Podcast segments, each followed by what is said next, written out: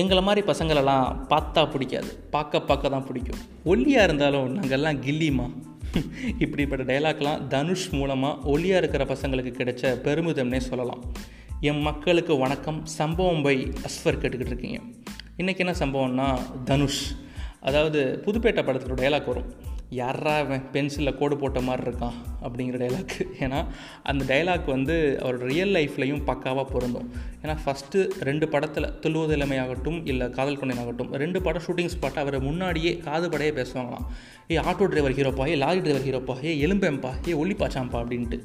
So இதை மாதிரி கிண்டல்கள் கேலிகள்லாம் சந்திச்சு தான் இன்றைக்கி இவ்வளோ பெரிய அசுரன் தனுஷா நம்ம முன்னாடி வந்து நிற்கிறாரு அது ஃபஸ்ட்டு படம் துளுவது இளமை. அந்த படம் ஹிட் ஆனால் தான் அவங்க ஃபேமிலியே ஒரு மிகப்பெரிய இழப்பீடுலேருந்து தப்பிக்கணும்னு சொல்கிறாங்க அந்த மாதிரி நிலைமையில் இருந்திருக்கு. அப்போ அவங்க அண்ணன் தான் செல்வராகவன் தான் டைரக்ட் பண்ணுறாரு அவங்க அப்பா கஸ்தூரி ராஜா வந்து ப்ரொடியூஸ் பண்ணுறாரு அப்போ செல்வராகவனுக்கு வந்து பெருசாக ஹீரோ எதுவும் கிடைக்கல. ஸோ வந்து தம்பியை போட்டே படம் பண்ணுறாங்க அப்போ தனுஷ் வந்து ப்ளஸ் ஒன் ப்ளஸ் டூ என்னமோ படிச்சுட்டு இருக்காரு. எனக்கு தெரிஞ்சு தனுஷ் வந்து சினிமாவில் நடிக்க வந்தார் அப்படிங்கிறத விட நடிக்க தள்ளப்பட்டார் அப்படிங்கிறது தான் ஒரு நிதர்சனமான உண்மை. படம் வேறு லெவலில் ஹிட்டு ரெண்டு படமே ஹிட்டு துளுவதலைமை ஆகட்டும் காதல் கொண்டேன் ஆகட்டும் அதுக்கப்புறமும் அவருக்குள்ளே ஒரு இன்ஃபினிட்டி காம்ப்ளெக்ஸ் இருந்திருக்கு. ஓரளவு நம்மளால் சினிமாவில் ஆட முடியாது அப்படின்னு சொல்லிட்டு. அப்போ தான் அதாவது லைட் அரேஞ்ச்மெண்ட்லாம் பண்ணிவிட்டு சின்ன கேப் இருக்குமா? அப்போ ஒரு ஸ்டெப்பை இருபது வாட்டி ப்ராக்டிஸ் பண்ணுவாராம். இருபத்தோராது வாட்டி கரெக்டாக வந்துருமா? அதாவது ப்ரூஸ்லி ஒரு கோட் சொல்லுவார். ஒருத்தன் இருபது வகையான கிக்கை ப்ராக்டிஸ் பண்ணுறான்னா அது எனக்கு பிரச்சனை இல்லை. ஆனால் ஒரு கிக்கை இருபது வாட்டி ப்ராக்டிஸ் பண்ணால் அவனை பார்த்து நான் பயப்படுவேன் அப்படின்னு சொல்லுவாரான் அதுக்கேற்ற மாதிரி தனுஷ் அந்த அளவுக்கு ப்ராக்டிஸ் பண்ணியிருக்காரு. அதுக்கு ப்ரூஃப் தான் திருடா திருடி படத்தில் அந்த மன்மதராசா சாங் சும்மா வேறு லெவலில் ஆடி கொடுத்துருப்பாரு.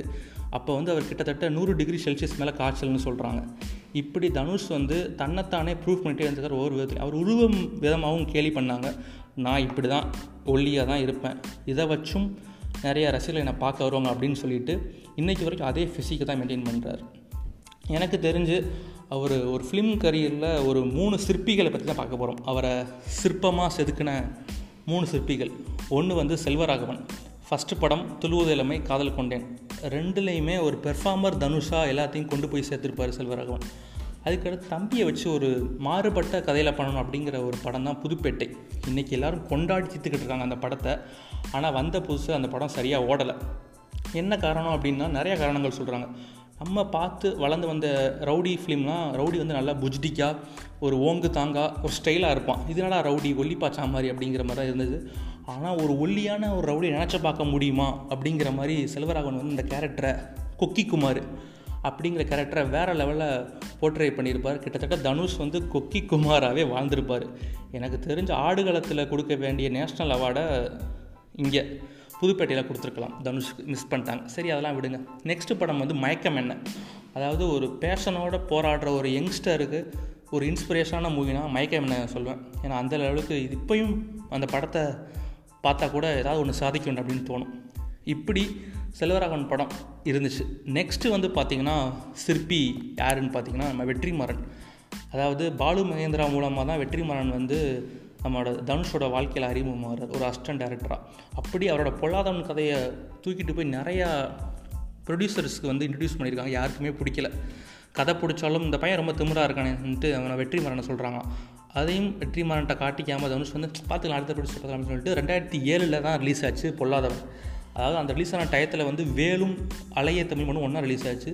சூர்யா விஜய் உங்களுக்கே தெரியும் ஒரு மிகப்பெரிய ஹீரோஸ் ரெண்டு பேரும் பீக்கில் இருந்த டைம் அப்போ பொல்லாதவன் வந்து ரெண்டே ஓவர்டேக் பண்ணி ஜெயிச்சிச்சு. கிரிட்டிக் ரிவ்யூஸாக இருந்தாலும் சரி இல்லை காசு நிறையா வசூல் பண்ணி கொடுத்ததாலும் சரி அதுக்கப்புறம் வந்த படம் தான் ஆடுகளம் எல்லாத்துக்குமே தெரிஞ்சிருக்கும். தனுஷ்க்கு வந்து ஒரு நேஷ்னல் அவார்டு வாங்கி கொடுத்த படம். சாவா மேலே கையை கையை வச்சேன்னு வை கொண்டே போடுவேன் அப்படின்னு டைலாக் இன்னும் எனக்கு ஞாபகம் இருக்குது தனுஷை வந்து மூளை முடுக்கெங்கும் கொண்டு போய் சேர்த்துச்சுன்னே சொல்லலாம். நெக்ஸ்ட்டு அவர் டைரக்ஷனில் வந்த படம் தான் வட சென்னை. அன்பு அப்படிங்கிற கேரக்டரில் அப்படியே படம் ஃபுல்லாக வாழ்ந்துருப்பார். கிட்டத்தட்ட அந்த ஸ்கிரிப்ட் அன்புங்க கேரக்டர் எழுதும் போது ஒரு ரெண்டாவது கேரக்டராக தான் இருக்கும். ஆனால் தனுஷ் நடித்து அதையே ப்ரமோட் பண்ணுற அளவுக்கு ஆச்சு அன்பு. நெக்ஸ்ட்டு வந்து பார்த்திங்கன்னா அசுரன். ஒரு மிகப்பெரிய ஹிட்டு லேட்டஸ்ட்டு சென்சேஷனான மூவினே சொல்லலாம் அந்த படம். ஏன்னா ஒரு சிவசாமி அப்படிங்கிற ஒரு வயசான மெச்சூரான கேரக்டரில் தனுஷ் அப்படியே விளாண்டுருப்பார். ஒரு மூணு பசங்களுக்கு அப்பாவை யார் நடிப்பா? ஒரு பெரிய மார்க்கெட் உள்ள ஹீரோ ஆனால் அதையும் ப்ரூவ் பண்ணி நடித்தார் நெக்ஸ்ட்டு மறைமுகமாக கான்ட்ரிபியூட் பண்ணது வந்து யாருன்னு பார்த்தீங்கன்னா யுவன் சங்கர் ராஜா. அவர் தான் மூணாவது சிற்பி. அவரோட கரியரில் நிறையா மியூசிக்ஸ் நிறைய பேக்ரவுண்ட் ஸ்கோர் எக்ஸ்பெஷலி கொக்கி குமாரோட அந்த தீம் எல்லாத்துக்கும் இன்றைக்குமே நினைவிருக்கும் நிறையா சார்ட் பஸ்டரான சாங்ஸ் ரீசண்டாக வந்த ரவுடி பேபி இப்படி மூணு சிற்பிகளை பற்றி பேசிட்டோம். தனுஷ் தன்னைத்தானே எப்படி செதுக்குனார் அப்படின்னா பாடுகள் பாடல்கள் மூலமாக அதுவும் நம்ம யுவன் சங்கர் ராஜா பாட்டில் தான் அறிமுகமானார். நெக்ஸ்ட்டு பாட்டு எழுதி பாடினது வந்து நம்ம அனிருத் சாங்கில் அனிருத் மூலமாக அப்புறம் இதுதான் பண்ணுவாருன்னு பார்த்தா தனுஷ் வந்து டேரக்ஷனும் பண்ணுவார் அப்படிங்கிற மாதிரி பவர் பாயிண்ட் ரிலீஸ் ஆச்சு அதுவும் மிகப்பெரிய ஹிட் எல்லாத்துக்குமே தெரியும். இப்படி ப்ரொடியூசராகவும் சரி ஆக்டராகவும் சரி சிங்கராகவும் சரி லிரிக்ஸ் ரைட்டராகவும் சரி தன்னைத்தானே ப்ரூவ் பண்ணிக்கிட்டு இன்னும் ரெண்டு மூணு பேர்த்த இன்ட்ரடியூஸ் பண்ணார். அது யாருன்னு பார்த்தீங்கன்னா அனிருத். அவர் மூலமாக வந்த கொலவரி வந்து உலகம் ஃபுல்லாக ஹிட்டு தனுஷையும் சரி அனிருத்தையும் சரி ஒபாமா கிட்ட வரைக்கும் கொண்டு போய் சேர்த்த அந்த கொலவெறி பாடல் வேறு லெவல் நெக்ஸ்ட்டு வந்து சிவகார்த்திகேயனுக்கு ஒரு நல்ல லான்ச்சாக இருந்தார் எதிர்நீச்சல் அப்படின்னு ஒரு படத்தை கொடுத்தாரு.